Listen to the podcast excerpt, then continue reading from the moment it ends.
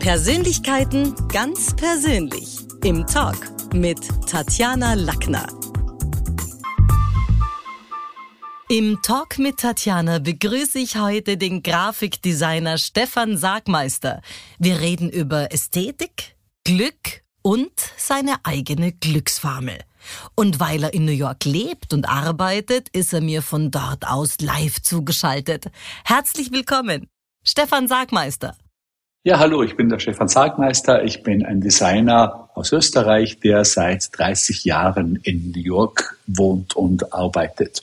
Äh, wer meine äh, Ausbildung ist an sich als Grafikdesigner, aber mit den Jahren haben wir im Studio sehr viele verschiedene Richtungen eingenommen. Also das geht, äh, ging in Richtung Film oder Möbel oder auch Bekleidung und äh, ist jetzt eine große Mischung von verschiedenen äh, Designrichtungen. Du, wenn man selber so viel erreicht hat wie du und die bedeutendsten Preise eingefahren hat, wo holst du dir selber persönlich die Inspiration her? Sind es deine Reisen? Sind es spannende Menschen? Was ist es?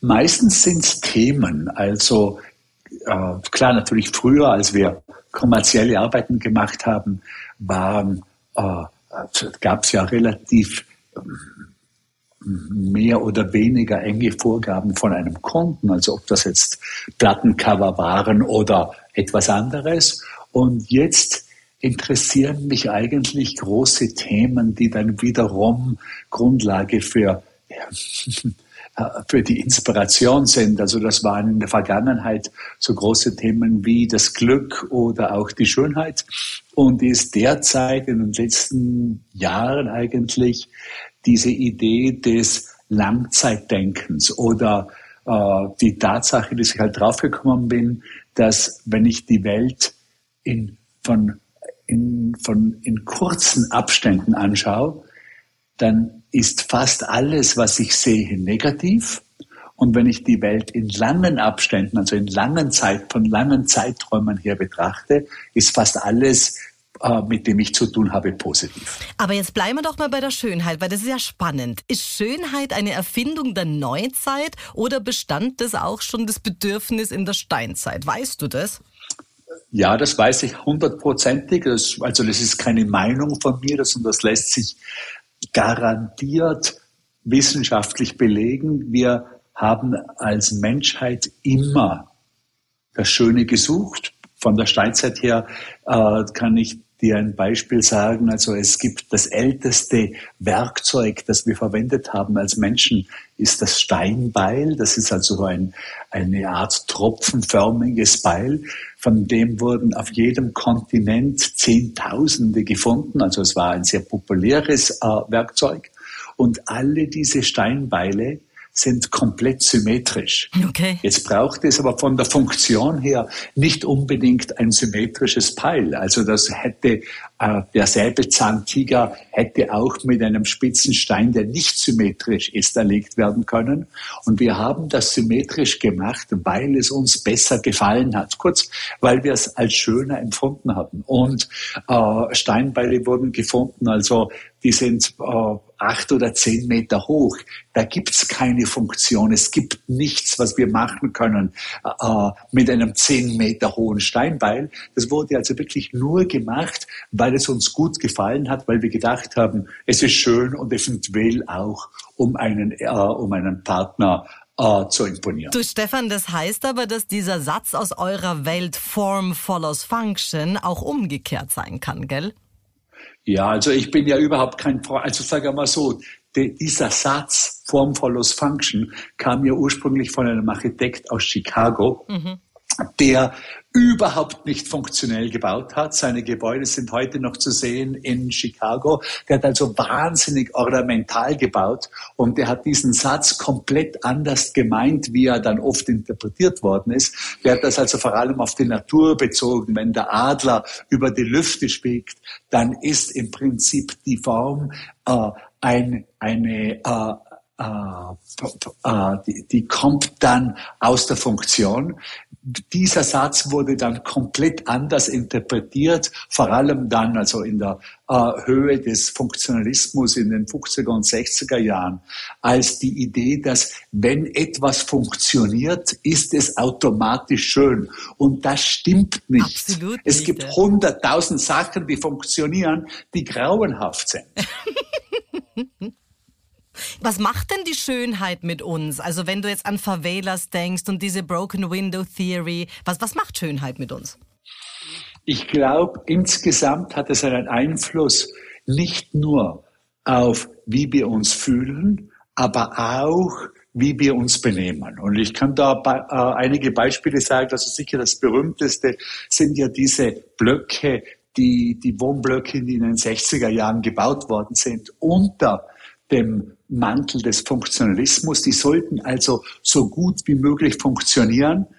Die viele davon mussten 20 Jahre später schon wieder abgerissen werden, weil hohe Kriminalitätsraten, weil im Prinzip wirklich niemand drinnen wohnen wollte. Also das, das war ja die Ironie, dass der Funktionalismus nicht funktioniert hat. Nicht nur, dass er hässlich war und nicht nur, dass, äh, dass es grauslich ist und niemand drinnen wohnen wollte, aber noch besser ist, es wollte ja nie, äh, er hat ja nicht funktioniert. Und das ist sehr, sehr viel ähnlich äh, in, in anderen Sparten des, äh, äh des Designs. Das gilt also nicht nur für Wohnungen, das gilt für online, weil wir anschauen, Twitter die funktionalste aller, äh, äh, aller Social Media Plattformen, die funktioniert am schlechtesten. Mhm. Es, die Leute sind am, sind am aggressivsten drauf. Viele Leute weigern sich, mit Twitter was zu tun ha zu haben, weil es so aggressiv ist. Und andere Plattformen, wo die Ästhetik eine größere Rolle spielt, wie zum Beispiel Instagram, hat ihre eigenen Probleme, aber funktioniert viel besser ja. wie Twitter, auch weil, also, und das lässt sich ja mit Zahlen belegen, ich glaube, äh, Instagram ist vier oder fünfmal so groß wie, Instagram, äh, wie Twitter, äh, wächst viel schneller, aber man kann es auch umgekehrt sehen, oder? Also zum Beispiel, ich wohne fünf Minuten entfernt in New York von der Highline, äh, ein äh, äh, sehr schöner, sehr langer, länglicher Park. Vom Highline äh, Park, gemacht. wie schön. Genau, ja. Gemacht von zwei Freunden von mir, von der Liz Diller und dem Rex Cofidio, also als Architekten. Und wenn ich da oben bin, dann sehe ich nie, und zwar wirklich nie, ein weggeworfenes Papierchen oder einen, einen Plastikbecher weil die Schönheit die Leute dazu animiert, sich anders zu benehmen. Wenn ich zehn Meter von der Highline runtergehe, in den Meatpacking District, ja. da liegt aller Tod und Teufel herum. Ja, das stimmt. Also äh, im, im Gattau. Das kann man jeden Tag betrachten, dass die Schönheit von der Highline, das sagt den Leuten die, die Sorgfalt, mit der die Highline gestaltet ist, sagt den Leuten, hier wirft man keinen Papierbecher weg. Obwohl wirklich Tausende da oben an Touristen auch jedes Mal rumgehen, aber sie spüren, das gehört sich hier nicht, ganz klar. Ganz genau, mhm. ganz genau. Und die Highline ist ja teilweise ein Opfer ihrer, ihres eigenen Erfolges. Also es sind ja, wie du sagst, eigentlich oft zu viele Leute oben. Und trotzdem fühlt man sich besser dort, als wenn ich jetzt einfach, ich kann ja die gleiche Strecke auch unten gehen. Also ja, auch das ist ich furchtbar. Selbst, ja, absolut. Ja. Du sag einmal, aber kann es nicht auch ein bisschen daran liegen, wenn man sich diese Instagram-Twitter-Geschichte anschaut? Ich meine, Instagram ist ein zutiefst feminisiertes Medium und Twitter ein doch sehr maskulines und männliches Medium. Kann es da vielleicht auch was damit zu tun haben? Hm. Interessant. Dass das eine schöner ist als das andere, weil einfach das Schönheitsbedürfnis vielleicht oder ich meine so dieses Ästhetikempfinden vielleicht doch unterschiedlich, vielleicht sogar auch kulturabhängig in manchen Fällen ist, aber auf jeden Fall auch zwischen den Geschlechtern ein bisschen unterschiedlich aufgeteilt ist, glaubst nicht? Also ich muss sagen, ich, äh, Instagram sagt mir ja genau äh, meine Aufteilung in meinem Account. Und mein Account äh, auf Instagram ist genau 50-50, also ganz genau. Okay. Also ich glaube, es ist 50,1 und 94 äh, und, äh, und 49,9. Äh, auf Twitter bin ich nicht. Also wir haben zwar einen Account, äh, äh einen Account aber wir, wir verwenden ihn nie.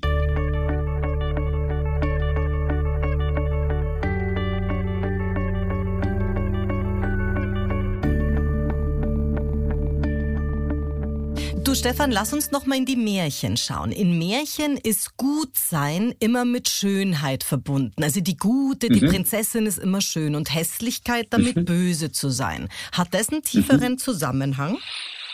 Das kommt aus dem 19. Jahrhundert. Im 19. Jahrhundert war das die allgemeine, die, die, die allgemeine Meinung, dass wenn etwas schön ist, dass es automatisch auch gut ist, also auch einer, von einer moralischen Seite her gesehen.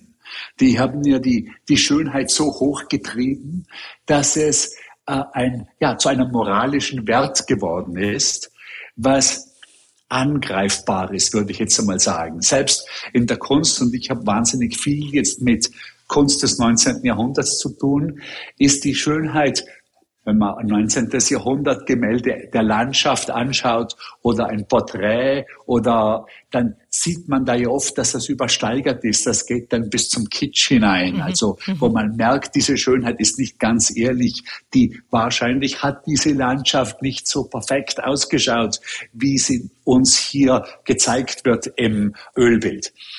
Und da gibt's auch äh, viele der berühmteren 19. Jahrhundert äh, Künstler, die dann nur eine bestimmte Frau gemalt haben oder um eben die Spitze der Schönheit zu erreichen, die, das ist uns heute oder auch mir, wenn ich nur von mir rede, auch alles ein bisschen suspekt. Und ich glaube, die Märchen kommen von dem, weil ich zum Beispiel, ich glaube nicht, dass etwas automatisch moralisch gut ist, wenn es schön ist. Und Schönheit selber muss auch nicht immer perfekt sein oder, oder sogar gar nicht sein sollen. Wenn ich jetzt so an kleine Makel denke wie Cindy Crawford oder äh, Marilyn Monroe hat sich ihren Punkt dann, ihren Schönheitsfleck dann gemalt. Also diese ganze symmetrische Geschichte ist es dann oft gar nicht, oder? Ja, ja, ja. Das ist, ich glaube, wir wollen da immer einen Teil an Neuem haben. Das ist zum Beispiel in Japan eine große Tradition, dass ein Tempel, der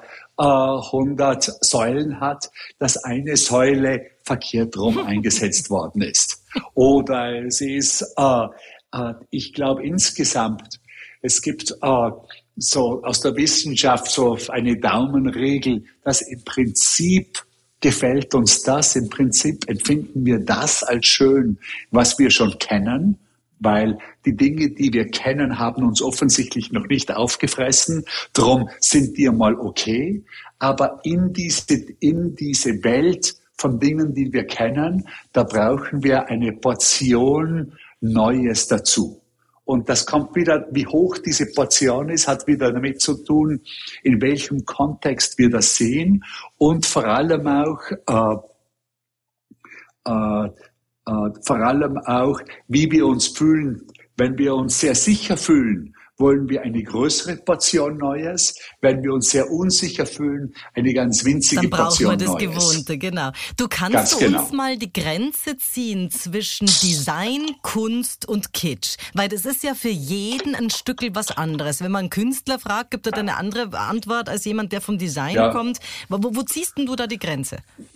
Ich meine, da kann ich natürlich stundenlang drüber reden. Ja, jetzt hast du es aber so, nicht. ja. Die, äh, ich würde mal sagen, insgesamt unterscheidet sich im Groben Kunst von Design, dass Design, um Design zu sein, eine Funktion braucht. Dass irgend, um, wenn ich einen Stuhl gestalte, dann muss der darauf sitzbar sein. Wenn es ein guter Stuhl ist, muss die Funktion so sein, dass ich sehr gemütlich drauf sitzen kann. Wenn ich den Stuhl jetzt aber so weit treibe, dass ich nicht nur nicht mehr gemütlich drauf sitzen kann, sondern dass ich überhaupt nicht mehr drauf sitzen kann, dann wird das normalerweise zu einer Skulptur. Dann verliert das Ding seine Stuhlhaftigkeit und wird eine Skulptur. Und das, wenn man es dann ganz genau nimmt, ist auch diese äh, diese Erklärung nicht ganz haltbar, weil es auch in der Geschichte schon Dinge gegeben hat, die so ausschauen wie ein Behälter, aber wirklich nie als Behälter verwendet worden sind, wie die Ming-Vasen und so weiter. Aber insgesamt, glaube ich, ist die Funktion ein ganz guter äh, ein ganz guter Indikator, ist das ein Design oder eben nicht Design. Okay. Während die Kunst, vor allem die zeitgenössische Kunst, die historische Kunst hat ja auch meistens eine Funktion. Und wenn es nur das war, dass man den Papst oder den König besser ausschauen lassen wollte. Aber die zeitgenössische Kunst, also 20. und 21. Jahrhundert, hat ja äh, sehr stolz, ist ja sehr stolz darauf, dass sie eben keine Funktion hat, dass sie eben nichts machen muss, dass sie, sie darf einfach nur sein. Lar pour lar. Ich, ja, und ich glaube, das ist ja auch was Angenehmes. Also es gibt einen französischen Mathematiker, der gemeint hat, dass die Funktion immer alles runter in die Tiefe zieht. Und er hat sich dann gefragt, was ist denn die funktionellste, das funktionellste Zimmer des Hauses? Ja, das ist sicher die Toilette und das ist in seltensten Fällen die schönste, äh, der, äh, der schönste, das schönste Zimmer äh, des Hauses. Also ich, äh, Insgesamt würde ich das auch so sehen, aber ins, es ist gleichzeitig natürlich so, dass es keine hundertprozentige Funktion, es gibt kein Ding, das hundertprozentig ohne Funktion ist, weil selbst die, jede zeitgenössische Kunst hat ja auch die Funktion, verkauft zu werden, äh, zur Geldwäsche. Ja. Ja, ja, oder ein, wenn es ein Hintergrund für Selfies ist, wie sie oft verwendet wird. Also selbst wenn der Künstler keine Funktion haben wollte, gibt es dann doch wiederum irgendeine Funktion, die andere Leute hinein äh, dazu bringen. Und auf der anderen Seite gibt es nichts, was hundertprozentig rein funktional ist, weil das dann doch immer wieder von irgendwas anderes beeinflusst und worden Kitsch, ist. Stefan, und Kitsch? Ist fast eine andere Sache. Also ich würde jetzt das nicht sagen, dass die drei ähnlich sind. Ich glaube, Kitsch ist einfach eine unehrliche Art von Schönheit. Also etwas, was überzeichnet ist, was wir nicht mehr, dem wir nicht mehr glauben. Und da kommt es wiederum total, wie ich schon vorher gesagt habe, darauf an, in welchem Kontext wir das sehen. Weil wenn wir einen Sonnenuntergang erleben, nachdem wir gerade auf einem Berg hinaufgestiegen sind.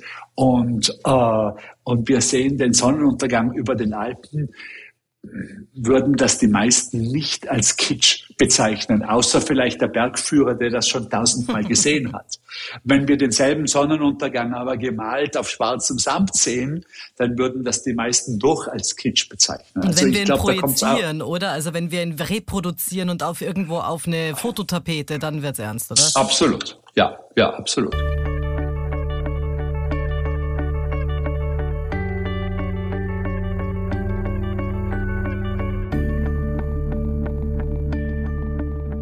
Jetzt gehörst du mit deinen vielen deinen Dingen zu den 4Ks der Zukunft. Also die 4Ks der Zukunft sind natürlich Kommunikation auf Platz eins. Die sind, also dreimal warst du schon bei TED Talks. Die sind Kollaboration. Wie arbeiten wir miteinander? Die sind kritisches Denken und vor allem auch endlich wieder Kreativität. Stefan, was braucht um kreativ zu sein? Braucht's eher Wohlstand oder Armut? Gesellschaft oder Einsamkeit? Was braucht's für dich? Die Weite von, von am Meer oder von Bergen? Wann wirst du kreativ? Also ich glaube, wenn wir die Pyramide anschauen von Maslow, müssen mal die, die, die untersten Stufen der Pyramide sicher gesichert sein. Also äh, bevor ich kein bevor ich nicht genügend zu essen habe und kein Dach über dem Kopf habe, werde ich wahrscheinlich nicht kreativ sein. Auch die, äh, die, die Maler in Frankreich in den Höhlen in der Steinzeit brauchten eine, müssten, mussten einmal sicher in der Höhle sein, bevor die ihnen bemalt worden ist. Das ist sicher so. Äh, die, äh, also so gewisse Stufen, glaube ich, müssen gesättigt sein. Und wenn ich mir das jetzt auf mein eigenes Leben anschaue, dann brauche ich Limitationen. Die kommen in Zeitliche, den letzten Jahren. Örtliche, wie?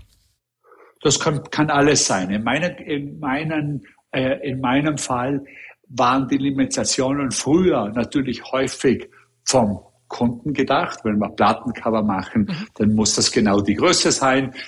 Äh, das muss dann und dann fertig sein, das muss in diesem Budgetrahmen, muss, muss sich das abspielen und es muss natürlich die, die, äh, den Inhalt, also die Musik der Band in irgendeiner Art und Weise reflektieren. Ich mochte solche Limitationen immer sehr gerne und mit der Zeit, äh, weil ich natürlich auch selber mehr Erfahrung hatte, mache ich diese Limitationen selber. Also jetzt in unserem Langzeitprojekt, da sage ich, okay, diese, die, diese Art von Gemälde kann sein, es kann nicht dieses sein. Wir machen Inserts, also wir machen da äh, neue, wir.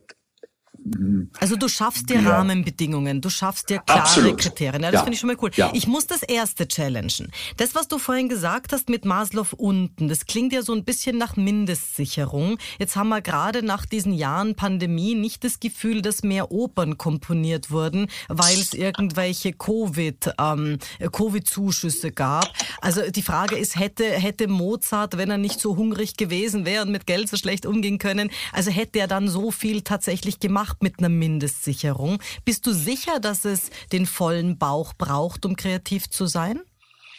Also vielleicht nicht den vollen, aber den schon den zufriedenen. Okay. Ich habe vom, äh, vom John Krakauer, der hat einmal ein, ein Buch geschrieben über einen Aussteiger, der nach Alaska mhm. gezogen mhm. ist, um eben die Freiheit zu haben, sich um die äh, wirklich großen Gedanken der Welt, denen nachzugehen.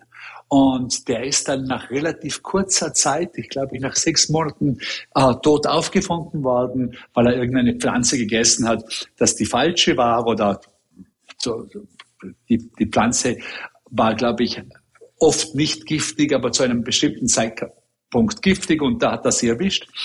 Äh, und in dessen Tagebuch hat, hat, das war für mich das Interessanteste, waren auf keiner Seite auch nur der, auch nur ein Ansatz von einem großen Gedanken über die Welt zu sehen, sondern es, es ging nur darum, was er an dem Tag gefunden hat zu essen. Das war das, die einzigen Entries, die einzigen äh, äh, Sätze in dem Tagebuch. Es ging um, äh, was was war möglich Ja, und das essen. ist dann natürlich lahm, weil man kann sogar in Alaska was pflanzlich falsch machen. Also wie man sieht. Ja, ja, vor. absolut.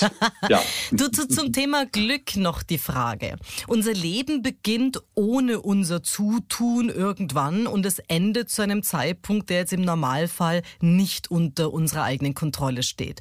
Und mhm. dazwischen mhm. geht's dann worum? Weil Glück ist ja wohl keine Spanne, sondern beschreibt eher einzelne Zeitpunkte. Also was ist denn das Glück, mit dem du dich ja schon in Filmen auch und überhaupt befasst hast. Was ist das für dich?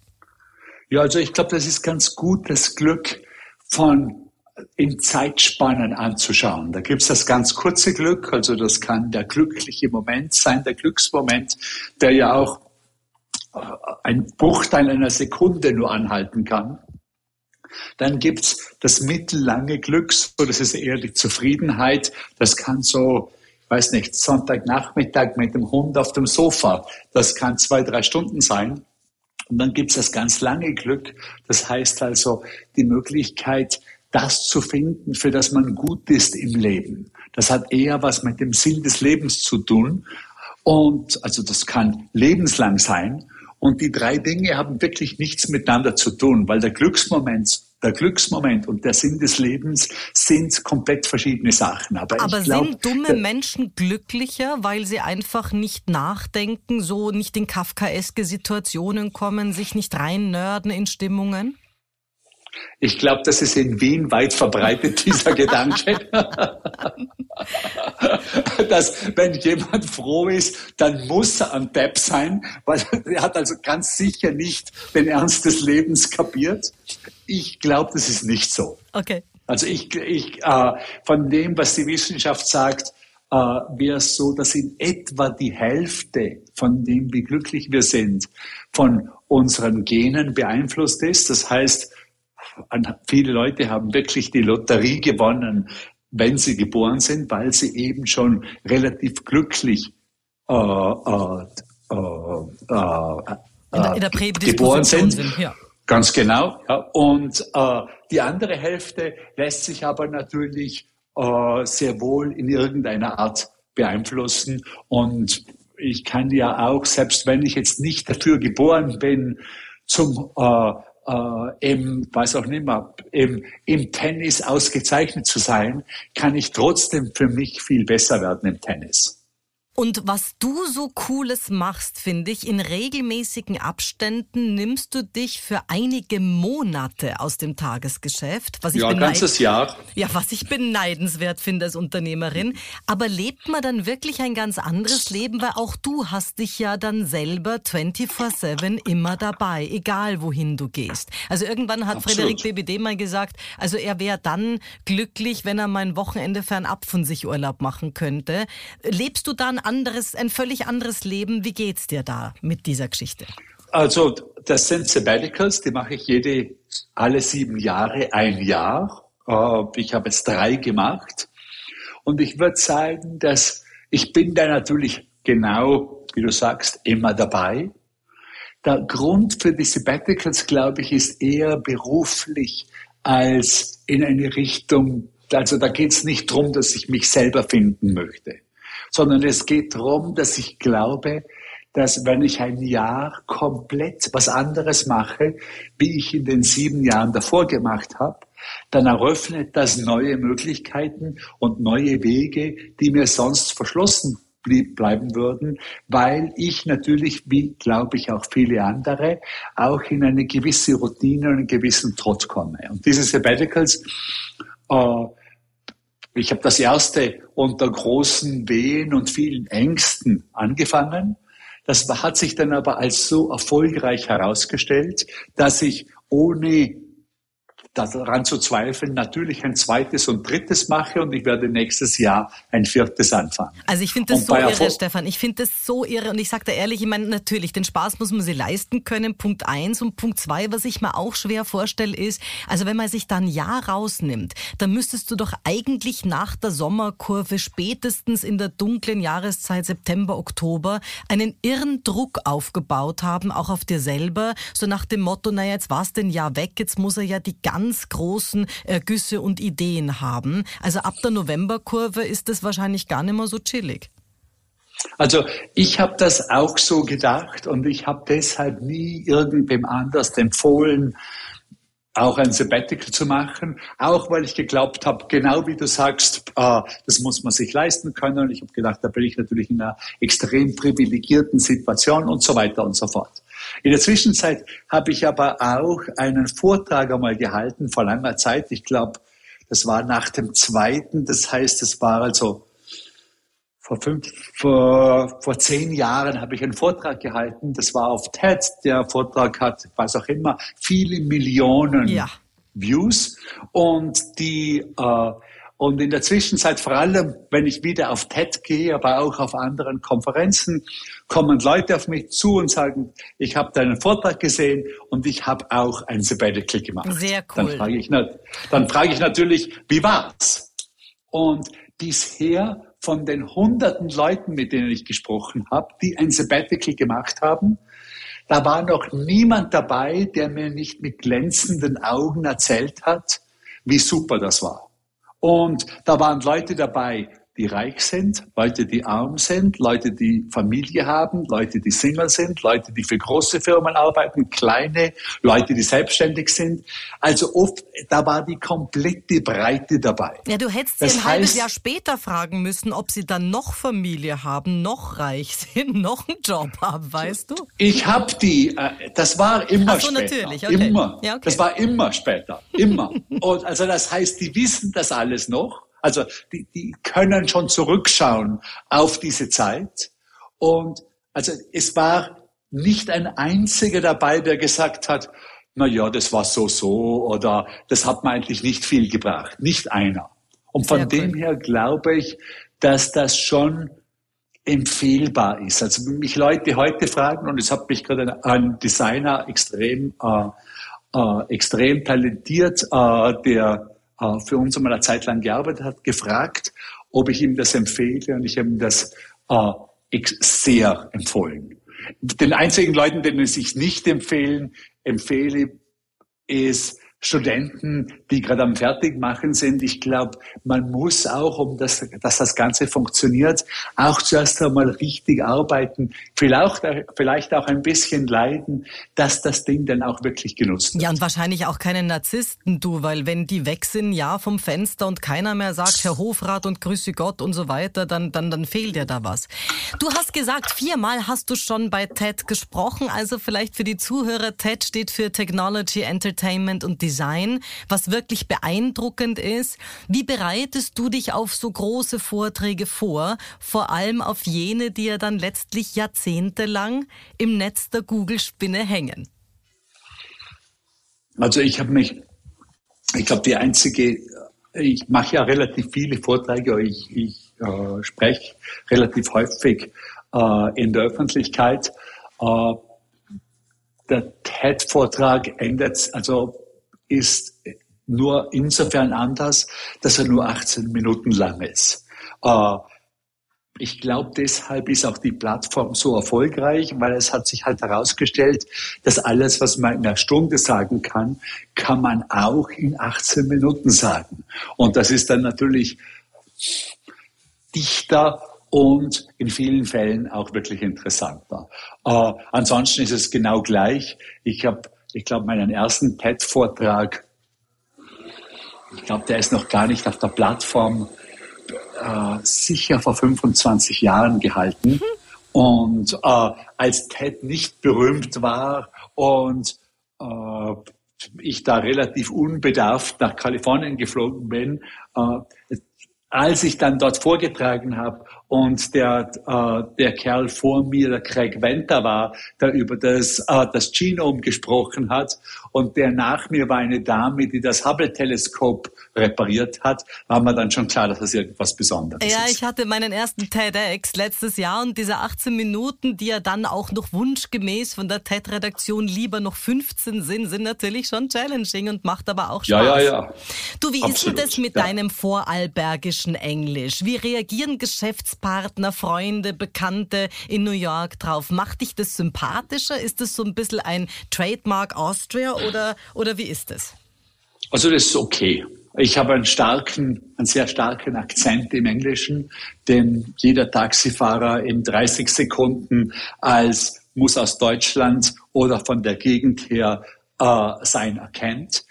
Dadurch, dass aber natürlich in New York praktisch jeder von irgendwo herkommt, ist das überhaupt kein Problem. Ja, aber du, jetzt also, bist du da in der Welt, die Leute glauben mittlerweile nach Schwarzenegger und dir, alle Österreicher reden so.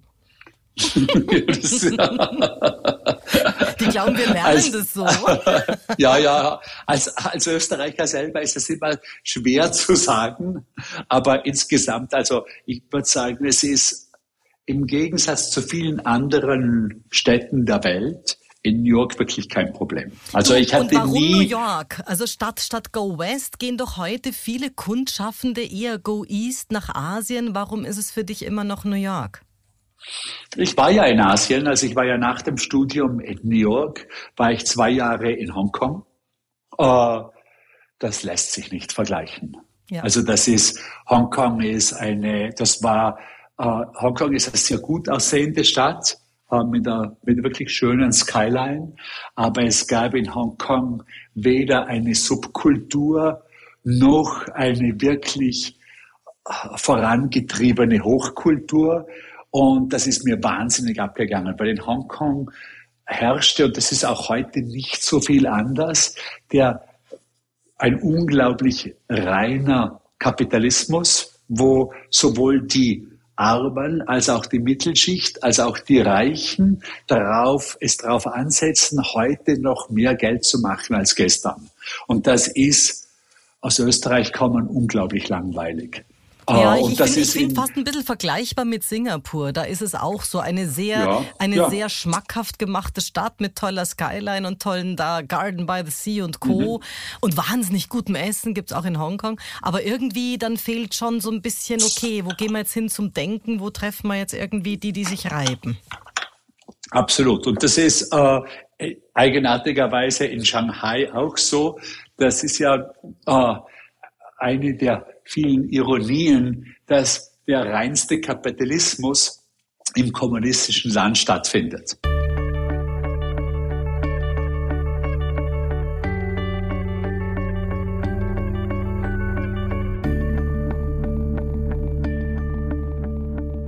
Stefan, was ist in deiner Zunft das Next Level? Alleine schon durch die technologischen Möglichkeiten. Was ist das, wo du dir anschaust? Also ich nehme an, ChatGPT trifft dich jetzt unmittelbar mhm. nicht wirklich, aber wie, wie, wie siehst du das? Was kommt da noch auf uns zu?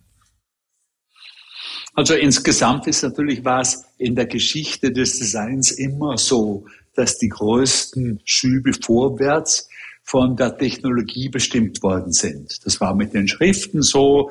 Die Serifenschriften kommen ja aus dem Werkzeug der Römer, also aus diesem äh, Steinmeißel. Äh, das war natürlich dann später mit dem Buchdruck so oder mit dem, die, die Möglichkeit, das hat ja dann das komplette Design verändert.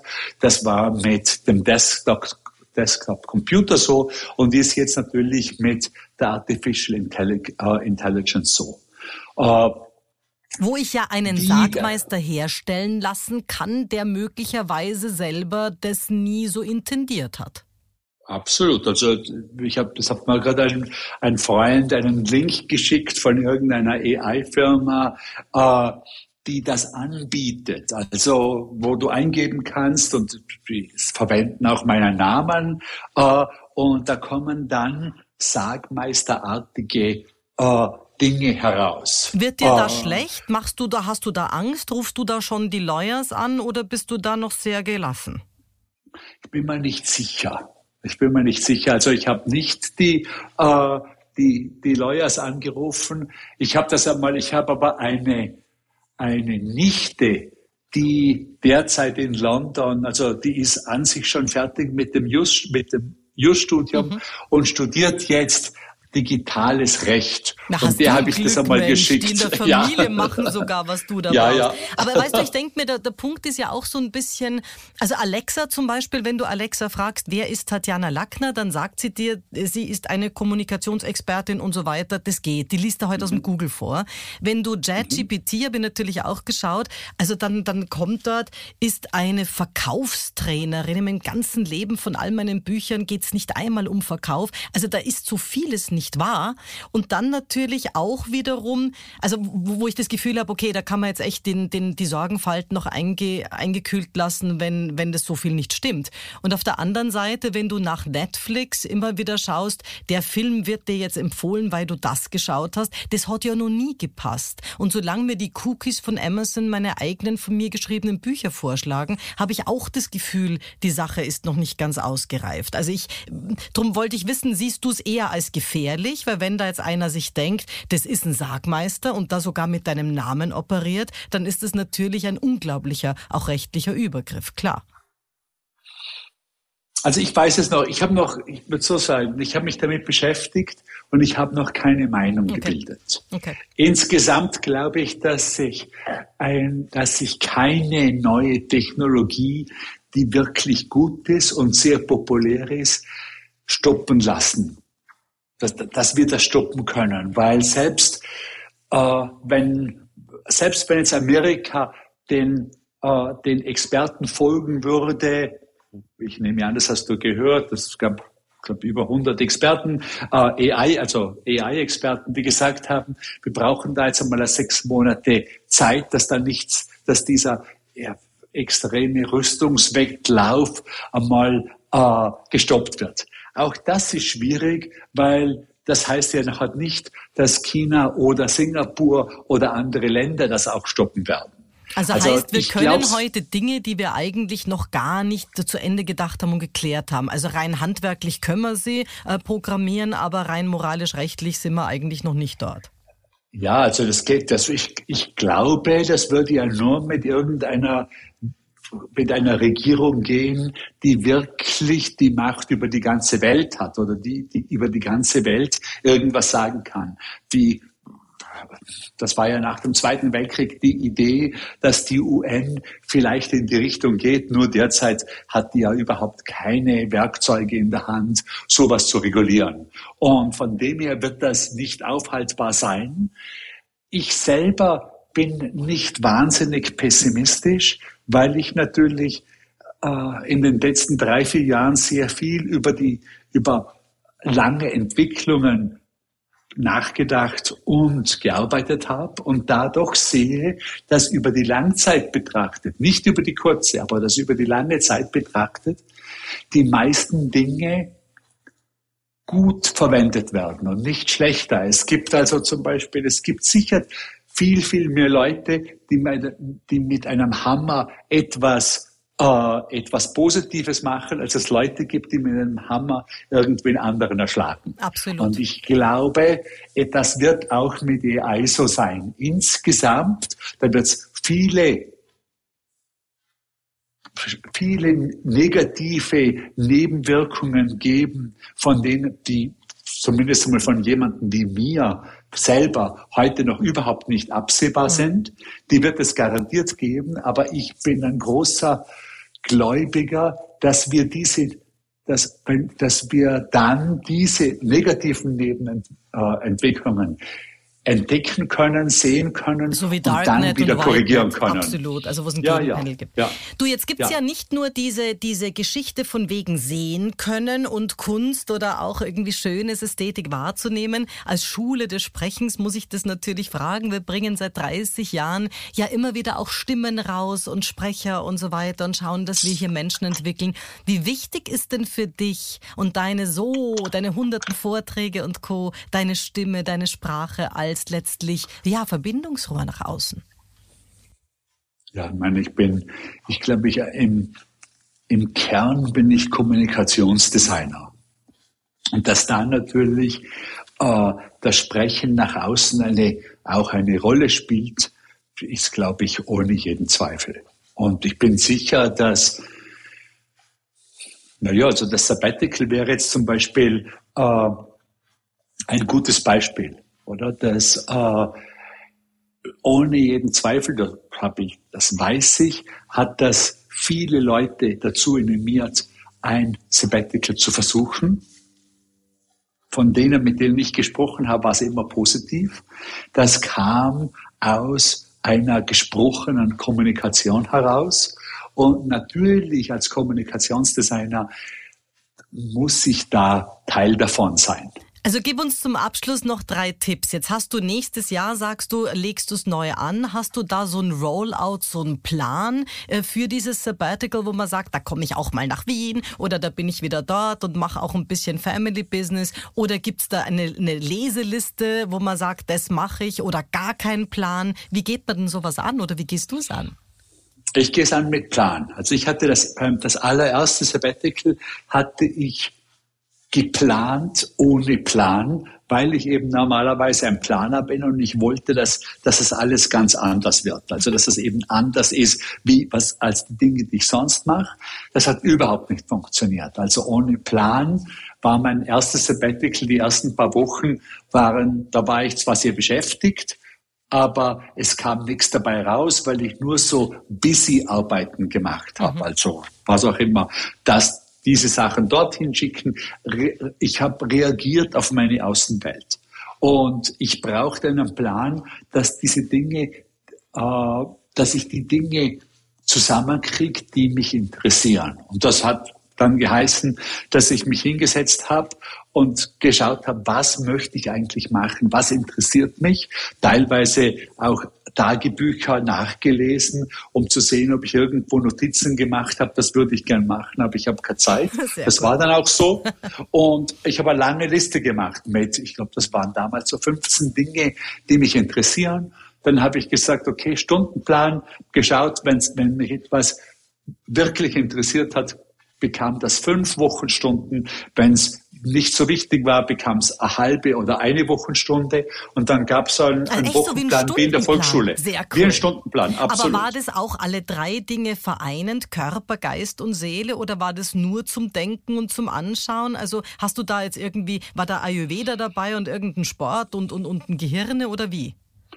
Also bei mir waren das meistens Dinge, die schon in irgendeiner Art und Weise mit Design zu tun mhm. haben. Mhm. Aber ich habe dann die, die, ich habe die, die, Pläne von anderen Leuten gesehen, die äh, ein Sabbatical gemacht haben nach meinem TED-Vortrag. Und da gab es auch, also ich kann mich an einen Kanadier erinnern, der mit zwei kleinen Kindern und Ehefrau glaube ich, nach Nordschweden gezogen ist für ein Jahr. Und da war, ich glaube, die Hälfte des Planes waren gewisse Dinge, also gewisse Abenteuer mit den Kindern zu machen. Also das waren von Iglu bauen bis zu Fischereiexpeditionen und so weiter. Äh, der hatte dann aber auch, wenn ich mich richtig erinnere, zwölf Stunden drin in der Woche, in dem er irgendeine App entwickeln wollte. Er war Software-Designer. Okay. Und die in seinem Falle hat er die App dann auch wirklich fertig gemacht und hat die dann halt in den App Store gestellt nach dem Sabbatical und die ist wohl unglaublich gut angekommen und er hatte dann ich habe es wieder vergessen, aber ich glaube 10.000 Dollar in der Woche Einkommen Wahnsinn. von der App. Also er hat sich im Prinzip eine Zeit lang, ich glaube einige Jahre, um seinen Job gebracht, hat dann aber später wie, äh, das habe ich dann einmal mitgekriegt, ist er dann doch wieder in den Job zurückgegangen, weil er die Struktur haben wollte. Ja, da haben wir es. Lieber Stefan Sagmeister, es war so fein, dass du heute bei uns zugeschaltet warst. Ganz, ganz liebe Grüße zu dir nach New York. Dankeschön, hat mich auch sehr gefreut. Dankeschön. Das war's wieder mal. Besuchen Sie mich doch in der Schule des Sprechens in Wien. Auf LinkedIn, Instagram, Facebook, Xing, YouTube und auf Clubhouse. Oder auf meinem Blog wo? Auf sprechen.com.